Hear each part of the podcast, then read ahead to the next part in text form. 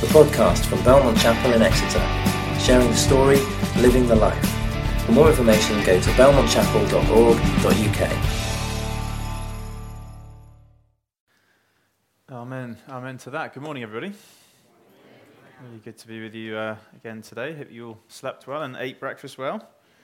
Um, I feel like I'm competing with a much better sermon that's going on out there um, that nature's sort of rivaling, and I can't compete with that, frankly. So by all means, feel free just to ignore me and look out the window, um, or just even to go and join the surfers if you, if you feel you need to. But what an incredible place to, uh, to be together.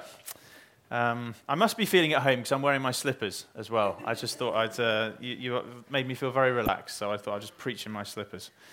Um, there'll be a cigar uh, by the afternoon and some, some brandy. Yeah. All right. Well, um, Despite, regardless of how you did in that quiz last night, by the way, I just want to encourage you that Romans, whatever else Romans is, it's not an, it's not an academic exercise, is it?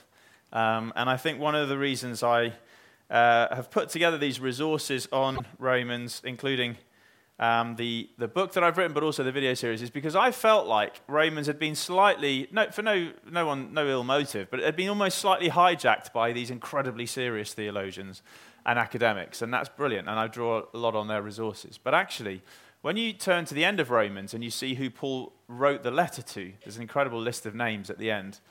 They are not the intellectual elites of the Roman world because they weren't Christians at the time. Yes, they do include one or two people. I mean, Gaius is mentioned, who was head of public works um, in Corinth. So, I mean, he had a very senior responsibility in the civil service, as we might think of it. But the vast majority of these people, I mean, some of them are slaves. You know, think about that. They're, they're, they're treated like machines. And Paul writes Romans to them to dignify them, to honor them, and to say this gospel message should make sense to you.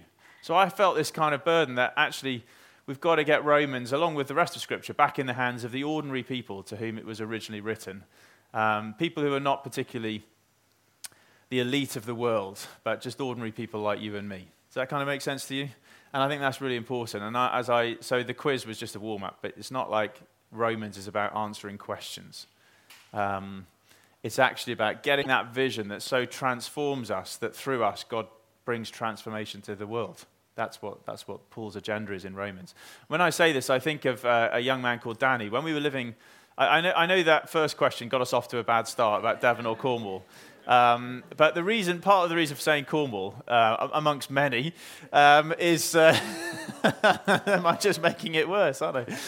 better beaches, better pasties. No, the, the reason for saying Cornwall is because uh, we used to live there in Penzance, right down the bottom of Cornwall. That's where we were leading uh, a church in Penzance. We planted a church in Hayle and other parts of Cornwall as well, which was a real joy.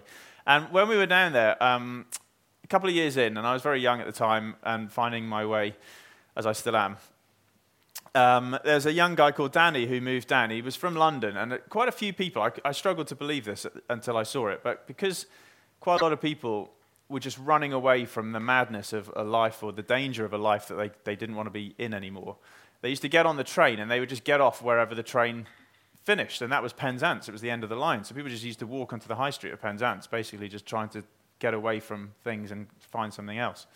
And Danny was one of those. Unfortunately, despite uh, he'd been in the gang culture in inner city London and become a drug addict and been into some crime, and he um, fortunately got into a rehabilitation centre. So they really did the, a lot of the main hard yards with Danny in terms of his addictions. But he started coming to the church that we were part of. And to cut long story short, Danny became a Christian, and um, we baptized him in the sea, which is an amazing experience. And I remember saying to Danny after we baptized him, now bear in mind this guy is a former drug addict and he's never read a book in his life. He dropped out of school age 14 and he said, I've, the only book I've ever read is a comic, right? And I, being the all wise and knowing pastor, said to Danny, why don't you try reading Romans? Brilliant advice. Yeah, yeah, you can see what I was doing there. Um, anyway, Danny didn't know any better than me, so he took me at my word. He said, all right, where's Romans? You know, like thick Cockney accent, I don't know where that is, Andrew. And so I said, well, it's in the Bible. And I showed him and he had a copy of a Gideon's copy in this sheltered accommodation he was in. So Danny went home and he started reading Romans. And once a week, I used to go around to meet with Danny and to try and sort of help him. And I honestly, the things that Danny was getting out of Romans, you would not believe it. Here's this guy, he's never read a book in his life. He can only just about read, he can only just about fill in a form with his name, and he's getting into Romans, and he said, he said to me, he said, it's, it's sorting out my madness. That's what he said. He said, it's sorting out my madness. And I, I actually became suspicious. I remember one time I said to him, Who else are you meeting with? you know, I was convinced that somebody else was feeding him these insightful things from Romans. But no, it was just the Holy Spirit and the Holy Scriptures and Danny. And it's been a real reminder to me. I often think of Danny, particularly when I tend to be writing scripts and doing filming work, which I do quite a bit of now. I often think about Danny. I've got a little sort of picture of him that I sometimes put in my pocket and just sort of remember you're speaking to Danny, not to the intellectual elites, but make sense to Danny because he's the guy that God loves. And, and, uh, and anyway, his life was turned around in part by engaging with Romans. I phoned him um, a few months ago. I phoned him, this is back a few months now, because he'd gone back to London and I was a bit concerned for how he was doing, uh, whether he'd gone back to the madness. And I phoned Danny and I said, um, you know, how are you doing, Danny? He says, I'm good, Andrew, I'm good. And I said, what have you been up to, Danny? And he said, I'll kid you not, he said, I have been studying presuppositional apologetics. That's actually what he said. Yeah. Which, if you don't know what that is, it's not a Class A drug. That's the, that's the, that's the important thing to note. Um, Danny, in other words, is going on with God's word and, and uh, still growing with God. So, Romans is for Danny as much as it's for anybody, um, and for you and for me. Well, in terms of what we're going to do uh, today, just bear in mind what I just said there that Paul wrote Romans not just as a sort of bored with nothing to do, I'll, I'll, write a letter. He wrote it with an intention, with an, with an agenda. And, and the, the more you get to the end of Romans, as you'll see in the series, the more he begins to reveal what he was doing in presenting this most sustained description of the gospel in any of Paul's letters. What he's doing is he's wanting to both unite to the Roman people, the, the, the Christians in Rome, there was a bit of division, but he's also wanting to mobilize these Christians for the mission that God has in the world. He, he knows that Rome, this great city, needs Christians who are gospel people in, to transform it from the inside out. Paul then, in the end of Romans, says, I'm actually going to come and visit you, and then I'm going to Spain. I mean, why not? Um, if you're going to go on missions, why not? Anyway, Paul's I'm going to Spain because the, the whole of the Iberian Peninsula, that, that sort of western part of the empire, doesn't know Jesus. So he's obviously thinking that when he comes to Rome, he'll sort of see who's, who's who and maybe invite a few of them to join him on his mission to Spain. In other words, this letter has an agenda, which is by the end of it, notice this person here, by the end of the letter, he wants people who are ready for this onward mission, you know, to Rome, to Spain, to the ends of the earth, to be not just turning up at church and donating a tithe, you know. So often I think Christianity and it's often the, the, at a leadership level that we've set this kind of expectation that you turn up and you tithe, and we've got what we want from the majority of Christians. You know, otherwise the clergy will sort out the work. You know, and I know that's not exactly how Belmont works. Praise God, because that's absolutely not New Testament Christianity, is it? It's not turn up and tithe. I mean, by all means, turn up and tithe, but that's just the beginnings of making a contribution to God's great mission to reach our world with the good news of Jesus Christ. And so by the end of Romans, you know, if this journey of the gospel has its effect, the idea for Paul is that have, at the end of Romans, you're ready to be part of God's mission. And of course, it's not, a, it's not a neat fit like that. But I suppose, you know, that would be my real framing of the context for looking at Romans 5 or any part of Romans. It's not just giving us what we need so that we can survive in life, it's helping us become gospel people who actually turn the world upside down in Jesus' name. Are you up for being part of that? That is not just turning up and tithing, that is transforming the world in Jesus' name. And I think if I was to summarize what gospel people mean for Paul, I mean, I think the first thing he's doing down in the valley of sin is he's wanting to make sure that we're grateful people. Because you're not going to make a dent on the world if you still are in the mindset of, I've been hard done by and I deserve better. It's like, if we want to talk about what you deserve, Go and ask God about that, and good luck, right? good luck with that conversation because He knows everything about you. And if you want to talk about what you deserve by nature, I don't think that's going to go very well for you.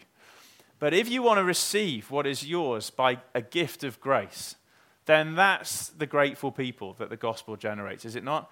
People who just are so, whatever the day holds for us, we wake up with a sense, and, I, and I'm preaching to myself, or I'm not saying I just naturally do this. I don't naturally do this. I have to sometimes make myself come into the zone of this. But the gospel zone is to say, actually, whatever's happening in my world, God, I am a grateful person. You have given me what I could not pay back and what I don't deserve, now and for eternity. So he's wanting to make sure we're grateful people. And I, in my book on Romans, I mentioned this young, uh, this old man called Headley, who I went to visit when we were uh, leading this church down in, in Cornwall. And Headley was an older man, and he'd had an operation which had gone wrong and he never actually recovered from the bed that he was on when I went to visit him because other people had mucked it up for Headley. So he had every reason to be resentful. Um, and I went to visit Headley, and I thought I was going to help him, but actually, Headley just helped me because his. And, I, and the thing I remember about him was I used to ask him each time I went round, you know, how are you doing, Headley? And his, his response was the same every time, but it, it wasn't like a script, it was from the heart. He just used to say, Well, I've got much to thank the Lord for. And I was like, Here's this guy on a bed which he won't actually get up from in this life because someone else mucked up the operation, and his sense of life was, I've got, a, I've got much to thank the Lord for. I just thought, that, those are the kinds of people that will change the world. Don't you think?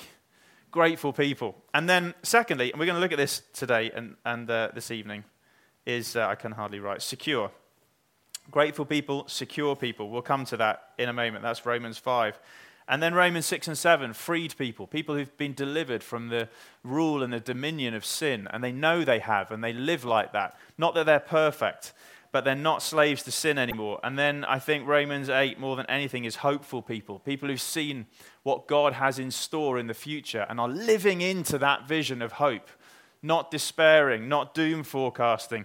And then we saw last night, I'd say, devoted people. Living sacrifices, holy and pleasing to the Lord. And then you'll come on in, in, as, you, as you return to community here to see how we need to be a united people, in spite of the fact that we're not the same. We're one, even though we're not the same, to quote U2, Then, you know, you are ready to be missional people, ready to transform the world. And, and so, this is what I think Paul's doing. He's wanting to create gospel people, and gospel people are grateful people, secure people, freed people, hopeful people, devoted people, united people, people on a mission who live like that.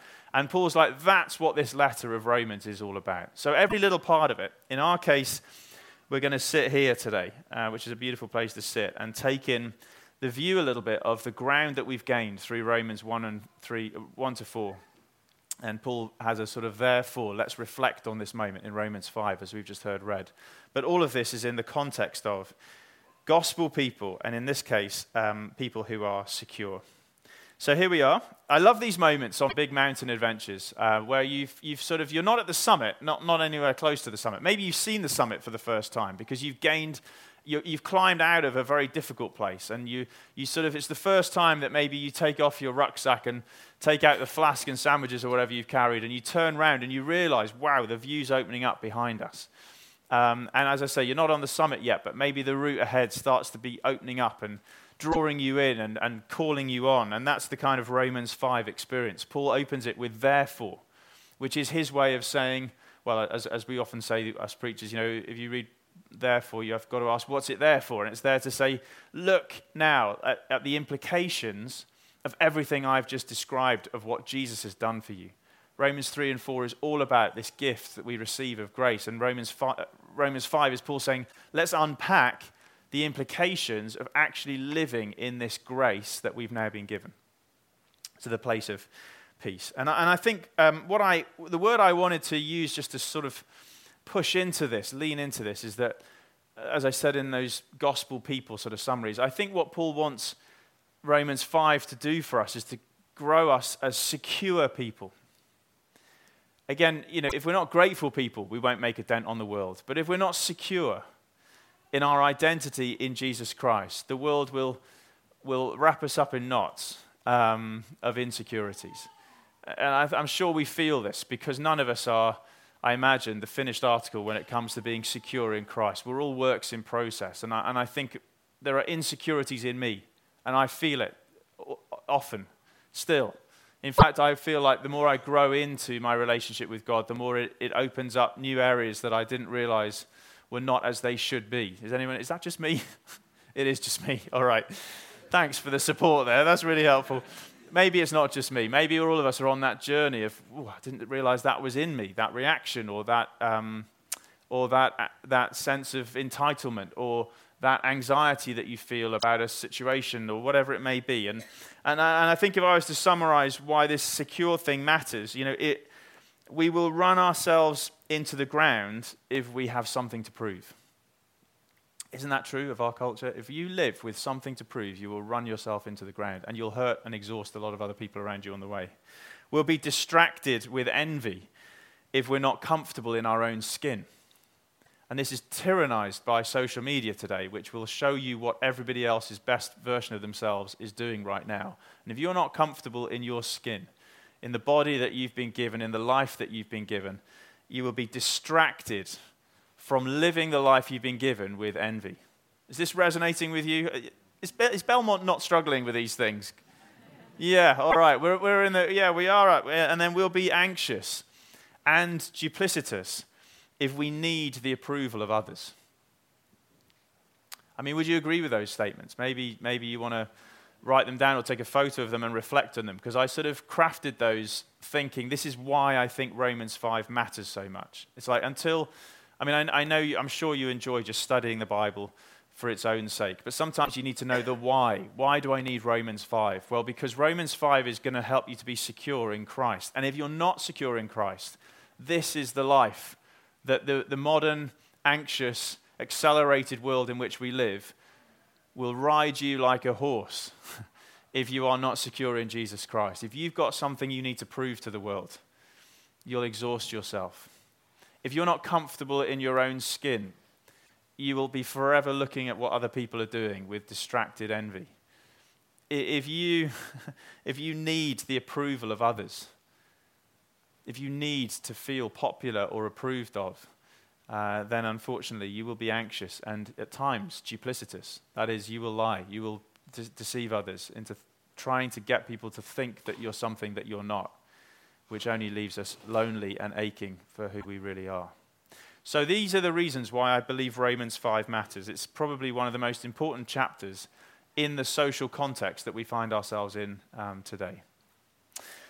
With all of that in mind, then, we've seen this passage, um, ha- we've had it read to us, and I simply wanted to show you that I think, and this gives us a bit of a roadmap for this session and, and this evening, actually, or this afternoon. I think what, what you have in sort of the first couple of verses of these, this section of Romans 5, and we're not going to, you know, we're not going to look at the whole thing, is um, you have something a bit more objective in terms of the emphasis here.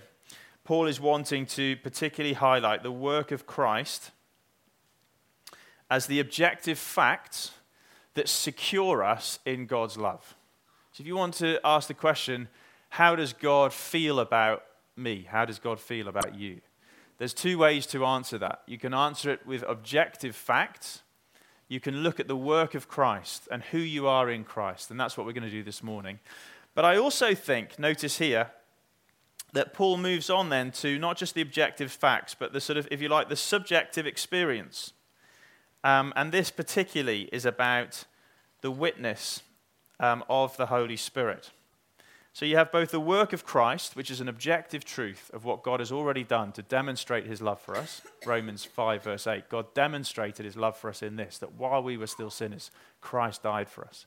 But you also have the subjective experience, the witness of the Holy Spirit. God has poured his love into our hearts by the Holy Spirit, whom he's given to us. So this morning, I want to focus on the objective facts, and then this afternoon, we'll look at the subjective experience. Does that sound okay? good because it's all I've got, frankly. Um, so let's do that. and uh, and the, first, the first couple of verses sum up the sense of the objective facts of who we now are, what our new secure identity is in Christ. Therefore, since we have been justified through faith, we have peace with God through our Lord Jesus Christ, through whom we have gained access by faith into this grace in which we now stand. And by the way, this little phrase here, which I highlighted yesterday, which has really got me intrigued in a fresh way, I will look at that tomorrow morning. Um, that sense of hope, boasting in the hope of the glory of God.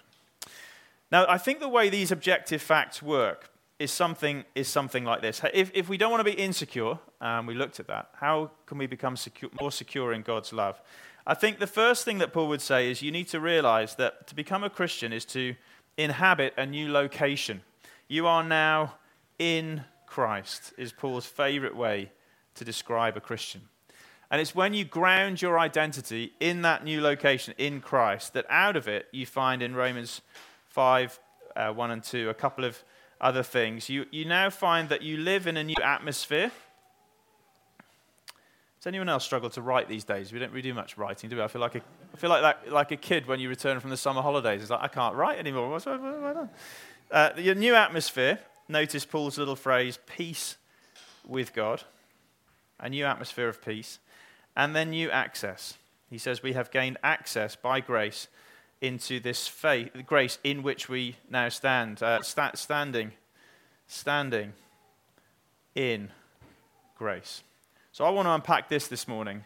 That out of, notice the, the order, out of this new location, new identity in Christ, we are come into a new atmosphere, we have peace with God, and we gain new access.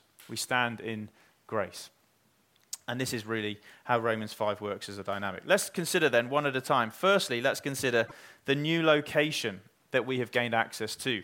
Now, if you have your Bible open at Romans 5, you'll notice that whilst I'm only really focusing on a couple of verses for time's sake, you'll notice that actually later in Romans 5, Paul does a quite extended comparison between uh, Adam, the first human, and Christ, who is the new Adam. And I'm not going to go into all of this, but I will just highlight a couple of verses because I think when we under- want to understand our new location, what Paul means when he says, therefore, since we have been justified by faith we have been made righteous through faith in Jesus. But you begin to tease that out and you say, well, how is that the case? If I'm a sinner, which is what I've been told in what, chapters 1 to 3, how am I now being told that I am righteous? Well, as, as I've said, the key to that is that we have gained a new location. We've come into a new identity. We are now being described as in Christ Jesus. And, and I think what Paul's doing in Romans 5 12 to 21 is he's trying to set up the human race with two federal heads, two human beings that represent two very different forms of humanity. Adam, who by nature we are born into a human race that is identified with Adam, and in particular, an Adam who, by the way, you may know this, but Adam, the Hebrew word Adam, is both a name for a particular human being, a man, but it's also, it also is the name for humankind. So Adam is both a particular human being, but also a representative of humankind at large. And that humankind at large is what we're born into a human race that has fallen from our relationship with God and has so much about its identity that is therefore under condemnation. And imagine it this way. Let me, let me, let me be visual at this point because I think this might be, might be helpful.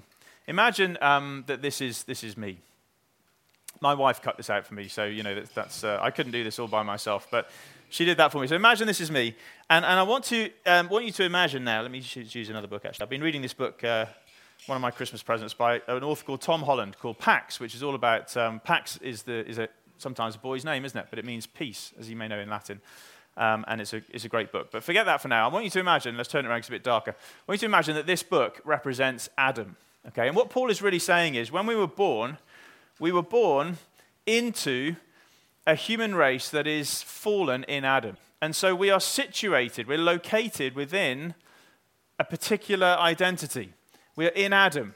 And, and, you know, the whole judging a book by its cover. Well, whatever was true of Adam in his fallenness, in his under God's judgment, in his exclusion from God's presence, those things are by, by nature true of us. But what Paul is saying is when you become a Christian, it's not just that you try and behave a bit better or you make some lifestyle changes, you are relocated. Amen? You were in Adam. But Christianity, to become a Christian, is a transfer. In one of his other letters, Colossians, Paul actually uses that phrase. Now you are transferred into Jesus Christ, right? Imagine this is, this is the, this book represents the identity of Jesus himself. Now look at me. I am in Christ, right? And that means that whatever is true of Jesus is now true of me. I'm identified in him, I am united to him. So, where, if he is righteous, what does that make me? Righteous. If he is loved by the Father, what does that mean for me? Loved by the Father. If he is Son of God, what does that mean I am? A child of God. Yeah, if he is an heir of God's kingdom, what does that make me? Romans 8. Co heirs with Christ. Everything that belongs to him now belongs to me. I don't know about you, when I say that, I feel like I'm saying something wrong. It's so radical, don't you think?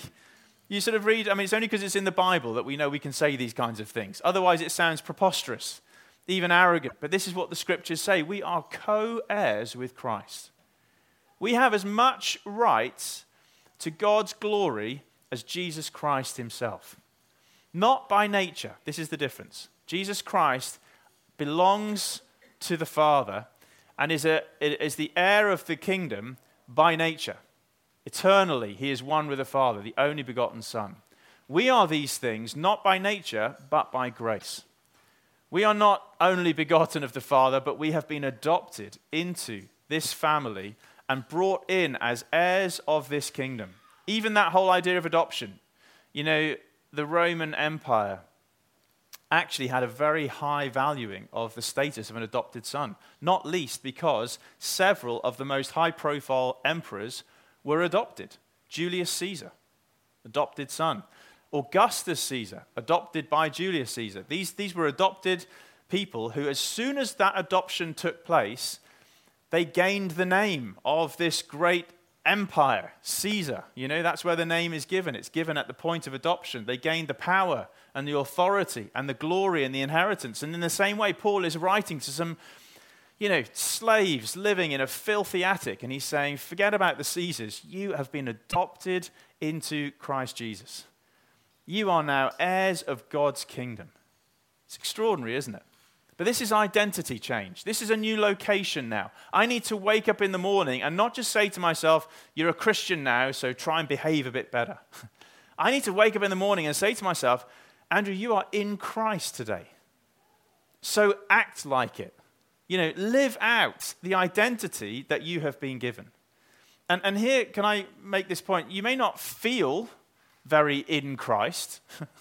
But I'm not talking about what you're feeling. We'll come on to that later. This isn't about your feelings. God declares this over you. So it's, it's not actually about whether you feel like it, it's about aligning yourself with what He now says is true.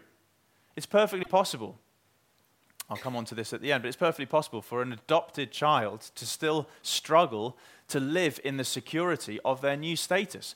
But that new status is written in ink, is it not? It's a legal transference that is true whether you feel like it or not. So, part of the challenge of being secure is to actually call ourselves into these truths and to catch up with what God has said is already true of us. At the point that you believed in Jesus Christ, you were in Christ.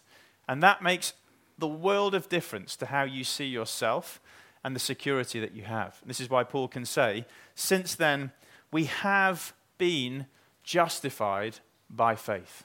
Notice that. We have been justified by faith. It's not a work in progress. At the point of our belief in the Messiah, we have been justified, made righteous, considered, and counted in Christ Jesus as one of God's children. What a gift. And, it, and your performance is not going to make any impact on the new location in which you live. Isn't that good news? You can't improve it and you can't diminish it because you're in Christ.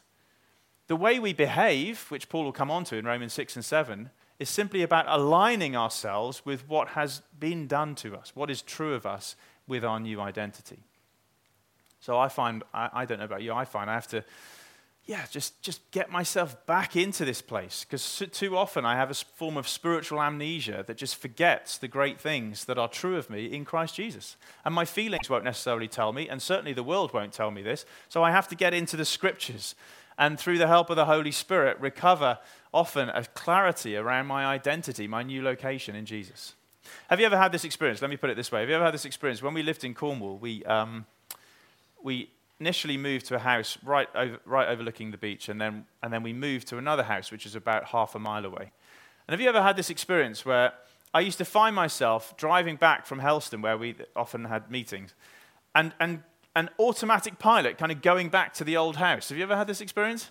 I can remember one occasion actually pulling up on the drive, you know, opening the door, and then just as I was about to get out, thinking, I don't know, I don't live here anymore.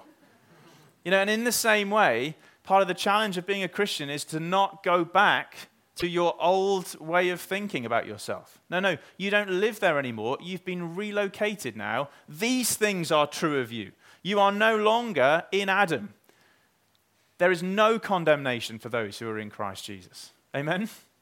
So, the first thing Paul says is you've got to live in a new location if you're going to be secure in God's love. But the second thing he says is that we also live as a result of that in a new atmosphere. What does Paul say? Since then, we have been justified by faith, we have peace with God through our Lord Jesus Christ. We have peace with God through our Lord Jesus Christ. I, um, I often tell this story as a way of just cutting through what this means to, uh, to, to, put it in, if you like, more personal terms. But a few years ago, I, um, I completed a PhD, which some of you may have done as well, which in the British system, as, as you'll know probably, it basically means you spend about three or four years writing your, researching and writing a thesis, your, your idea, big idea in the academic world. And then um, you submit that to the university and then they pass your work on to three or four professors who are experts in your field. And then a few months or a few weeks later, when they've read it, you go and meet with them. And this is called your Viva. And um, for three or four hours, they're going to quiz you, grill you about your work. And you don't know what they're going to ask, but you have to defend your thesis. And then at the end, they'll ask you to leave and they'll confer, call you back in, and let you know whether you've passed or failed or whether there are major revisions or minor revisions. And it's a pretty, I mean, my point is the Viva is a pretty nerve wracking day because three or four years of research comes down to that conversation. Old school approach to, to it, I know, but that's the way it works. I turned up to my Viva feeling pretty nervous, pretty anxious. And um, after a few pleasantries, for reasons I still don't really understand, the lead examiner got up and he walked across the room and he put out his hand and he said, We've decided to tell you in advance that you've passed. Well done, Dr. Ollerton. He actually said that phrase, well done, Dr. Ollerton. And I can remember looking up at this hand, just thinking, but just not, just struggling to take in, really. I was, I was bracing myself to have to prove that I was good enough. And there was this hand saying, You've passed. And when I took hold of that hand, I can, I can still feel, well, that is peace right there. You know, that is peace because up front, you're being told whatever else. I mean, we did then go on to have a couple of hours conversation about how I could improve my work. But I was fine with that because that conversation was in the light of the fact that whatever came up, I passed. I was in. The new identity had been secured. And I think of that as a pretty helpful summary of what Paul means here. Since we have been justified by faith, we have peace with God through our Lord Jesus Christ. We think, so often, we think that that idea will, that, that the idea is we work our way forwards towards a place of acceptance. But up front, God has come into our world through Jesus Christ and reached out his hand to us by the Holy Spirit and said, You will be my children up front, apart from your proving of anything. And as we reach out and take hold of that hand, we have peace with God. That means that whatever other emotions I may feel, when I fundamentally, when I ask the question, so how does God feel about me? How does he feel about you? We have to answer that question in the light of Romans 5. We have peace with God.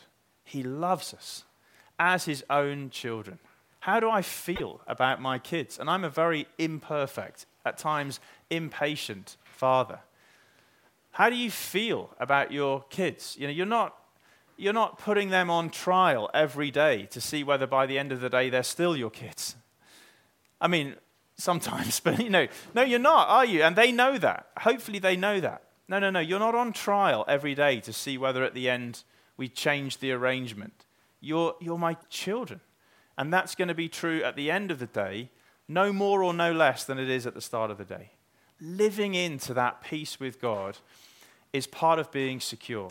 You see, what's the alternative? It's back to those three little phrases I put on the screen at the start. You know, if we live, if we live this into this world as if we have something to prove, as if we have to justify our existence by demonstrating our competence or our popularity or whatever else it may be. Live into the world that way, and the world will ride you like a horse. Live into the world with a point to prove, with a need to show something. And I realize for some of us, this may go right back to our childhood, where maybe we weren't fully approved of apart from our performance, where we did live with a sense of push, push in the back, of parents who wanted us to be better or who we felt we disappointed or siblings who seemed to always be the ones who impressed. And we've grown into this mindset that's deeply ingrained that we have a point that we need to prove or a, we've got to find a, a, a, level of approval that we've not achieved yet. And we take it into our work and we take it into our marriage and we take it through life. And it exhausts us with insecurities that we will never be able to resolve and here Romans 5 is saying you'll never get there until you've come here to f- receive peace with God. To know that the Almighty God, the creator of the ends of the earth, approves of you, and so you've got nothing to prove. Wouldn't you agree that if Almighty God approves of you, you've got nothing to prove? I, I tried to write, uh, write this, and I thought I found this earlier, and I thought I'd just read this because this, this is me putting it better in, on paper than I can now. So listen, this is how I, you know. So how does God feel when He looks at you? Not a frown of disappointment, but a smile of joy. This is true whether we feel it or not, because it's not a mood based on our behavior, but a formal declaration signed in the blood of Jesus. This is a solid foundation for living with peace. There is no greater person who could love you and rejoice over you than the one who already does. Almighty God has declared peace with us forever. So, what have we to fear? And I think that really, I, that's what I wanted to capture this morning. When we live out of that place, our insecurities are addressed by a higher truth. We have peace with God. Almighty God approves of us what have we got to prove? Or, as I think uh, Tim Keller puts it in a helpful quote, the gospel truth is that I am so sinful that Jesus had to die for me, yet so loved and valued that Jesus was glad to die for me. This leads to deep humility and deep confidence at the same time. I can't feel superior to anyone, and yet I have nothing to prove to anyone. Isn't that a great quote. This is the gospel. This is how it works its way through and resolves our insecurities and generates secure people who live on a daily basis in Christ Jesus with peace with God. And then, just finally, and uh, this is back to this slide, just finally, we have new access. Let's just briefly touch on this. Notice in Romans uh, 5, verse 2, Paul says, Through whom, Jesus Christ now, through whom we have gained access by faith into this grace in which we now stand. This is a third dimension of being secure in God's love. We are justified, we've got a new location. We have peace with God, we live in a whole new atmosphere, not under condemnation, but with an assumption of God's loving kindness towards us. And then Paul says, But you also have new access. You've gained access into this grace in which we now stand. The word that Paul uses here indicates the idea of a formal introduction. It's almost alluding in, in the Greek language, it's almost alluding to the idea that if you knew someone who was your patron, remember in the Roman world, this is about going back to the people who used to think mouse brain was a delicacy, right? Remember, they weren't, they're not our culture. In their culture, you had this uh, patron client relationship that was fundamental to how society worked. And you honored your patron, and your patron provided introductions for you to those who could help you gain access, gain advantage, gain resource. And so the language Paul's using here is almost of the, the language of a patron who has brought an introduction that's given you, if you like, access to a higher, a higher sphere of society. And this is what Paul is alluding to. Jesus Christ has brought us through to places and to influence in God's presence that we could otherwise never have. No priest, no king, no one in the Old Testament has access to God like we have it on a daily basis. Isn't that extraordinary? And could I say, no Buddhist, no Muslim, no other faith can bring you access to God like we have it through Jesus Christ. I was just talking to a Muslim the other day, actually, who was uh, saying he was starting his own business. And I genuinely was asking because I was intrigued. I said to him, Can you pray to Allah about that? You know, can you pray about your business? And he said, Oh, yeah, you can pray, pray to Allah. And he said, Look, I show you. And he was driving, he was a taxi driver. And uh, he showed me on his phone. I was like, just concentrate on the road. But he was showing me on, a, on this phone. He, he flicked through to some set prayer and he prayed the prayer, obviously in Arabic. And then I said, What does that mean? And he said, Well, it's sort of, Allah is great. Allah will be with me. And I said, but, but, but, can you pray about the business? You know, I asked you about your business. he says, Well, no, I couldn't pray about the business, but I, this is a set prayer I can use. I just thought, isn't it extraordinary how we just get so used to the fact that we can just come to God in prayer and we can be direct and specific. We don't, our prayers are not set prayers where we just say, God is great, God is great. You know, no, no, I can talk to God and say, Heavenly Father, will you help me with my business?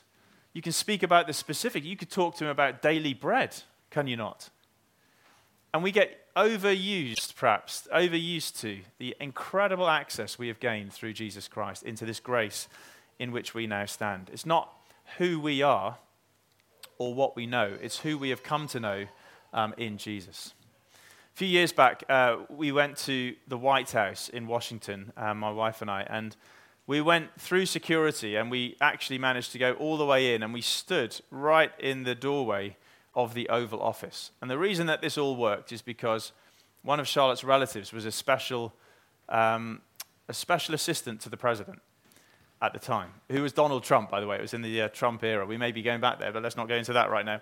Um, anyway, I stood in the doorway of the Oval Office, realizing how, you know, you're on the brink of the most powerful space, you know, in terms of governance in the world. And the access that we'd gained, you know, I mean, there were guards there, but you could have literally just walked in, and, I, and they told me not to, but you could have just, you know, walked in. And the access that we'd gained was because this person has brought us in to their access. This is where they live and work, if you like, in the West Wing, and suddenly we're brought in there. And in the same way, Paul is saying, through Jesus Christ, we've been brought in to access to God, and we can speak to him as Abba Father. And, and I must admit, I was slightly frustrated that they didn't let me go. I kind of wanted to sit behind the desk and you know, press a few buttons, which wasn't allowed. But but I just felt as I, as I walked away, feeling that sort of slight sense of, oh, that's a shame. I just felt that sense that maybe it was the Holy Spirit just whispering to me, but that sense of, you know, actually, when we pray, we are, we are going through to much more powerful places than any president has ever sat, than any priest in the Old Testament has ever been. When we pray in the name of Jesus, there is power and authority, there is access, and there is grace. We literally, Paul says, we are standing in grace. Now, I don't know about you, but if that truth could be really applied and lived, we'd have a lot less to worry about. Wouldn't you think? Because if you're standing in grace, I love the way Paul puts it. It's almost like you're just sort of in it. the grace of God is just now this new immersion for your life. Yes, you may not know what is coming down the tracks in the future, but you're in God's grace. You are absorbed in the very presence and resource of Almighty God. I don't think you've got anything to fear in the future if that's where you're stood in the present. Would you agree? And yet, so often we are, so often we, our lives are affected by angst about future scenarios instead of trusting in the God whose grace we are stood in who we are secured in. We have nothing to fear if Almighty God is our Father. Wouldn't you agree with that? We have nothing to fear. And I'm saying this to myself because I'm not saying I'm immune from fear. I'm simply making the point that if I actually was secure in these truths, I have nothing to fear if Almighty God is my Father. One of my good colleagues and friends has just adopted a boy. And I was thinking about this as I was uh, preparing because he was telling me the other week that this, this lad that they've adopted is now formally adopted. He's part of the family. And yet they found him, they found that he'd still been stashing food um, in, his, in his bedroom because in his old life, there was never enough. There was this th- continual threat he lived under of, of not having anything to eat. And he's still working his way out of that location into a new location. And, and my, my friend, I, have found it quite moving actually. I, you know, I'm not by nature perhaps so emotional, but I just thought, oh yeah, it moved me to tears. I was thinking he, saying, he was saying he actually took his new boy and just showed him all that was in the cupboards. And he said, all of this is yours now. You know, you're part of our family. You will, ne- you will, ne- you will never not have enough. Now, it's one thing to say that, but he's got to live into that experience, isn't it? And I don't know about you, but I was just thinking about all of the worry, all of the stashing of planning and scheming that we get up to because we have this deep, insecure fear about whether we'll have enough. You know, look, Almighty God just wants to say to us today look, you are standing in my grace. You are co heirs with Jesus Christ. All that I have, I share with you now you will have enough. I, I felt like I wanted to speak that over some of us, worried souls this morning. You will have enough. If you are in Christ, you will have enough. You don't need to anticipate a lack, but you can live with the security of being God's children. Amen. So, Heavenly Father, we want to thank you this morning for this grace in which we now stand a grace that is always going to be enough. You've not run out on us yet. we can look back with confidence. You've always, your grace has always been enough for us, Lord. And as we look forwards, we want to project forwards that same confidence. And I pray over those who struggle with that feeling of lack, with feelings of insecurity Lord, I pray that Romans 5 would be peace to their souls. Even on this weekend, that we would move through to a new experience, a new confidence in these truths. Therefore, since we have been justified, that is sorted now, and there's no going back on it. God has justified us in Christ. Since we have been justified, we have peace with God through our Lord Jesus Christ. And we have gained access now into this grace in which we stand. Father, I pray over this day uh, that lies ahead of us. I pray, come, Holy Spirit, apply the truths of the Holy Scriptures that we might live in the good of the freedom of the children of God, that we might not be sons and daughters who are still squirreling away and scheming away in fear, but we might be sons and daughters who are secure in Jesus Christ. Thank you, Father. Amen. Amen. Now, I had some uh, homework for you to do um, this afternoon, um, just a little bit. Um, but I thought you might want to take a photo of this and maybe just. Uh, I wanted to give you a little take it in sort of moment. So, um, just quickly, because I know the band will probably need to use the slides, but if you would like to just uh, take a photo of this. You, maybe you just want to take that down to the beach or on a walk with you. I just like this idea of actually taking these great truths but putting our name in there. And f- how does that feel to personalize it? And where are, the, um, where are the truths that we still need to grow into to be secure in Jesus Christ? So maybe that um, you'll find a, a beautiful spot somewhere and five minutes to meditate on that this afternoon. There you go.